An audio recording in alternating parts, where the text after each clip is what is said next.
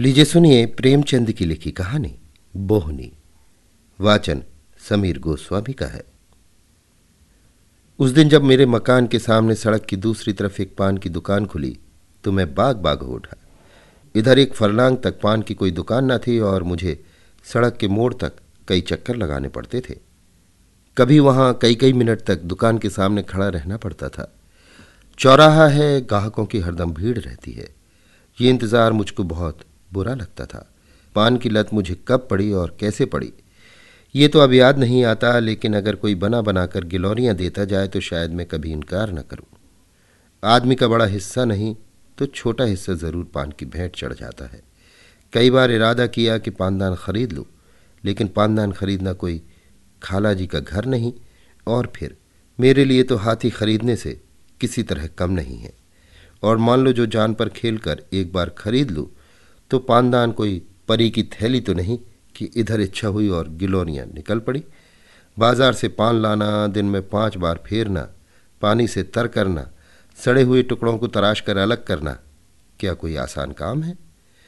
मैंने बड़े घरों की औरतों को हमेशा पानदान की देखभाल और प्रबंध में ही व्यस्त पाया है। इतना सरदर्द उठाने की क्षमता होती तो आज मैं भी आदमी होता। और अगर किसी तरह ये मुश्किल भी हल हो जाए तो सुपाड़ी कौन काटे? यहाँ तो सरौते की सूरत देखते ही कपकपी छूटने लगती है। जब कभी ऐसी ही कोई सूरत आ पड़ी जिसे टाला नहीं जा सकता तो सिल पर बट्टे से तोड़ लिया करता हूँ, लेकिन सरौते से काम लूँ, ये गैर मुमकिन मुझे तो किसी को सुपाड़ी काटते देखकर उतना ही आश्चर्य होता है, जितना किसी को तलवार की धार पर नाचते देखकर। और मान लो, ये मामला भी किसी तरह हल हो जाए तो आखिरी मंजिल कौन फतह करे? कत्था और चूना बराबर लगाना क्या कोई आसान काम है? कम से कम मुझे तो उसका ढंग नहीं आता। जब इस मामले में वे लोग रोज़ गलतियाँ करते हैं, जो इस कला में दक्ष हैं तो मैं भला किस खेत की मूली हूँ? तमोली ने अगर चूना ज़्यादा कर दिया तो कत्था और ले लिया। उस पर उसे एक डांट भी बताई आँसू पुछ गए। मुसीबत का सामना तो उस वक्त हो जाता है, जब किसी दोस्त के घर जाए, पान अंदर से आए तो इसके सिवा की जानबूझकर मक्खी निकले। समझ बूझकर जहर का घूंट गले से नीचे उतारें और चारा ही क्या है? शिकायत नहीं कर सकते। सभ्यता बाधक होती है। कभी कभी पान मुँह में डालते ही ऐसा मालूम होता है कि जीभ पर कोई चिनगारी पड़ गई। गले से लेकर छाती तक किसी ने पारा गर्म करके उड़ेल दिया। मगर घुट कर रह जाना पड़ता है। अंदाजे में इस तरह की गलती हो जाए तो ये समझ में आने वाली बात नहीं। मैं लाख अनाड़ी हूँ, लेकिन कभी इतना ज़्यादा चूना नहीं डालता। हाँ दो चार छाले पड़ जाते हैं। तो मैं समझता हूँ, यही अंतपुर के कोप की अभिव्यक्ति है। आखिर वो आपकी ज़्यादतियों का प्रोटेस्ट क्यों कर करे? खामोश बायकाट से आप राज़ी नहीं होते। दूसरा कोई हथियार उनके हाथ में है नहीं। भवों की कमान और बरौनियों का नेजा और मुस्कुराहट का तीर उस वक्त बिल्कुल कोई असर नहीं करते, जब आप आँखें लाल किए, आस्तीन समेटे, इसलिए आसमान सर पर उठा लेते हैं कि नाश्ता और पहले क्यों नहीं तैयार हुआ? तब सालन में नमक और पान में चूना ज़्यादा कर देने के सिवा बदला लेने का उनके हाथ में और क्या साधन रह जाता है? खैर तीन चार दिन के बाद, एक दिन मैं सुबह के वक्त तंबोलिन की दुकान पर गया तो उसने मेरी फरमाइश पूरी करने में ज़्यादा मुस्तैदी न दिखलाई। एक मिनट तक तो पान फेरती रही, फिर अंदर चली गई और कोई मसाला लिए हुए निकली। मैं दिल में खुश हुआ कि आज बड़े विधिपूर्वक गिलौरियाँ बना रही है। मगर अब भी वो सड़क की ओर प्रतीक्षा की आँखों से ताक रही थी कि जैसे दुकान के सामने कोई ग्राहक ही नहीं, और ग्राहक भी कैसा, जो उसका पड़ोसी है और दिन में बीसियों ही बार आता है। तब तो मैंने ज़रा झुंझला कर कहा, मैं कितनी देर से खड़ा हूँ? कुछ इसकी भी खबर है? तंबुलिन ने क्षमा याचना के स्वर में कहा हाँ बाबूजी, आपको देर तो बहुत हुई, लेकिन एक मिनट और ठहर जाइए। बुरा ना मानिएगा बाबूजी, आपके हाथ की बोहनी अच्छी नहीं कल आपकी बोहनी हुई थी। दिन में कुल छः आने की बिक्री हुई। परसों भी आप ही की बोहनी थी। आठ आने के पैसे दुकान में आए। इसके पहले दो दिन पंडित जी की बोहनी हुई थी। दोपहर तक ढाई रुपये आ गए थे। कभी किसी का हाथ अच्छा नहीं होता, बाबूजी। मुझे गोली सी लगी। मुझे अपने भाग्यशाली होने का कोई दावा नहीं है। मुझसे ज़्यादा अभागी दुनिया में नहीं होंगे। इस साम्राज्य का अगर मैं बादशाह नहीं तो कोई ऊँचा मनसबदार ज़रूर हूँ। लेकिन ये मैं कभी गवारा नहीं कर सकता कि नसूहत का दाग बर्दाश्त कर लूँ। कोई मुझसे बोहनी ना कराए। लोग सुबह को मेरा मुँह देखना अपशकुन समझे। ये तो घोर कलंक की बात है। मैंने पान तो ले लिया, लेकिन दिल में पक्का इरादा कर लिया कि इस नसूहत के दाग को मिटाकर ही छोड़ूँगा। अभी अपने कमरे में आकर बैठा ही था कि मेरे एक दोस्त आ गए। बाज़ार साग भाजी लेने जा रहे थे। मैंने उनसे अपनी तंबोलिन की खूब तारीफ़ की। वो महाशय ज़रा सौंदर्य प्रेमी थे और मजाकिया भी। मेरी और शरारत भरी नज़रों से देखकर बोले, इस वक्त तो भाई मेरे पास पैसे नहीं है और ना भी पानों की ज़रूरत ही है। मैंने कहा, पैसे मुझसे ले लो। हाँ ये मंजूर है, मगर कभी तकाजा मत करना। ये तो टेढ़ी खीर है। तो क्या मुफ़्त में किसी की आँख में चढ़ना चाहते हो?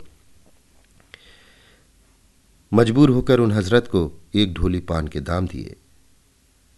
इसी तरह जो मुझसे मिलने आया, उससे मैंने तंबोलिन का बखान किया। दोस्तों ने मेरी खूब हँसी उड़ाई। मुझ पर खूब फप्तियाँ कसी। मुझे छिपे रुस्तम, भगत जी और न जाने क्या क्या नाम दिए गए। लेकिन मैंने सारी आफतें हंसकर टाली। ये दाग मिटाने की मुझे धुन सवार हो गई। दूसरे दिन जब मैं तंबोलिन की दुकान पर गया तो उसने फ़ौरन पान बनाए और मुझे देती हुई बोली, बाबूजी, कल तो आपकी बोहनी बहुत अच्छी हुई। कोई साढ़े तीन रुपये आए। अब रोज़ बोहनी करा दिया करो। तीन चार दिन लगातार मैंने दोस्तों से सिफारिशें की। तंबोलिन की स्तुति गाई और अपनी गिरह से पैसे खर्च करके सुरखरुई हासिल की। लेकिन इतने ही दिनों में मेरे खजाने में इतनी कमी हो गई कि खटकने लगी। ये स्वांग अब ज़्यादा दिनों तक ना चल सकता था। इसलिए मैंने इरादा किया कि कुछ दिनों उसकी दुकान से पान लेना छोड़ दूँ। जब मेरी बहनी ही ना होगी तो मुझे उसकी बिक्री की क्या फ़िक्र होगी? दूसरे दिन हाथ मुँह धोकर मैंने एक इलायची खा ली और अपने काम पर लग गया। लेकिन मुश्किल से आधा घंटा बीता होगा कि किसी की आहट मिली। आँख ऊपर को उठाता हूँ, तंबोलिन गिलोरिया लिए सामने खड़ी मुस्कुरा रही है। मुझे इस वक्त उसका आना जी पर बहुत भारी गुजरा लेकिन इतनी बेमुरवती भी तो ना हो सकती थी कि दुत्कार दूँ। बोला, तुमने नाहक तकलीफ़ की? मैं तो आ ही रहा था। तंबोलिन ने मेरे हाथ में गिलोरियाँ रखकर कहा आपको देर हुई तो मैंने कहा कि मैं ही चलकर बोहनी कराऊं दुकान पर ग्राहक खड़े हैं, मगर किसी की बोहनी नहीं की। क्या करता गिलोरियाँ खाई और बोहनी कराई। वो जिस चिंता से मुक्ति पाना चाहता था, वो फरफंदे की तरह गर्दन पर चिपटी हुई थी। मैंने सोचा था, मेरे दोस्त दो चार दिन तक उसके यहाँ पान खाएँगे तो आप ही उससे हिल जाएँगे और मेरी सिफारिश की ज़रूरत न रहेगी। मगर तंबोलिन शायद पान के साथ अपने रूप का भी कुछ मोल करती थी। इसलिए एक बार जो उसकी दुकान पर गया, दोबारा न गया। एक दो रसिक नौजवान अभी तक आते थे। वो लोग एक ही हँसी में पान और रूप दर्शन दोनों का आनंद उठाकर चलते बने थे। आज मुझे अपनी साख बनाए रखने के लिए फिर पूरे डेढ़ रुपये खर्च करने पड़े। बधिया बैठ गई। दूसरे दिन मैंने दरवाज़ा अंदर से बंद कर लिया। मगर जब तंबोले ने नीचे से चीखना चिल्लाना और खटखटाना शुरू किया तो मजबूरन दरवाज़ा खोलना पड़ा। आँखें मलता हुआ नीचे गया, जिससे मालूम हो कि आज नींद आ गई थी। फिर बोहनी करानी पड़ी और फिर वही बला सर पर सवार हुई। शाम तक दो रुपए का सफाया हो गया। आखिर इस विपत्ति से छुटकारा पाने का यही एक उपाय रह गया कि वो घर छोड़ दूँ। मैंने वहाँ से दो मील पर एक अनजान मोहल्ले में एक मकान ठीक किया और रातों रात असबाब उठवाकर वहाँ जा पहुँचा। वो घर छोड़कर मैं जितना खुश हुआ, शायद कैदी जेल खाने से भी निकलकर उतना खुश ना होता होगा। रात को खूब गहरी नींद सोया। सवेरा हुआ तो मुझे उस पंछी की आज़ादी का अनुभव हो रहा था, जिसके पर खुल गए हैं।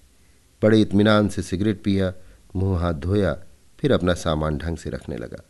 खाने के लिए किसी होटल की भी फ़िक्र थी, मगर उस हिम्मत तोड़ने वाली बला से फतेह पाकर मुझे जो खुशी हो रही थी, उसके मुकाबले में इन चिंताओं की कोई गिनती न थी। मुँह हाथ धोकर नीचे उतरा। आज की हवा में भी आज़ादी का नशा था। हर एक चीज़ मुस्कुराती हुई मालूम होती थी। खुश खुश एक दुकान पर जाकर पान खाए और जीने पर चढ़ ही रहा था कि देखा, वो तंबोलिन लब की जा रही है।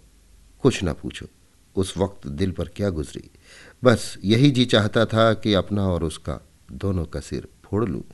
मुझे देखकर वो ऐसी खुश हुई जैसे कोई धोबी अपना खोया हुआ गधा पा गया हो। और मेरी घबराहट का अंदाज़ा बस उस गधे की दिमागी हालत से कर लो।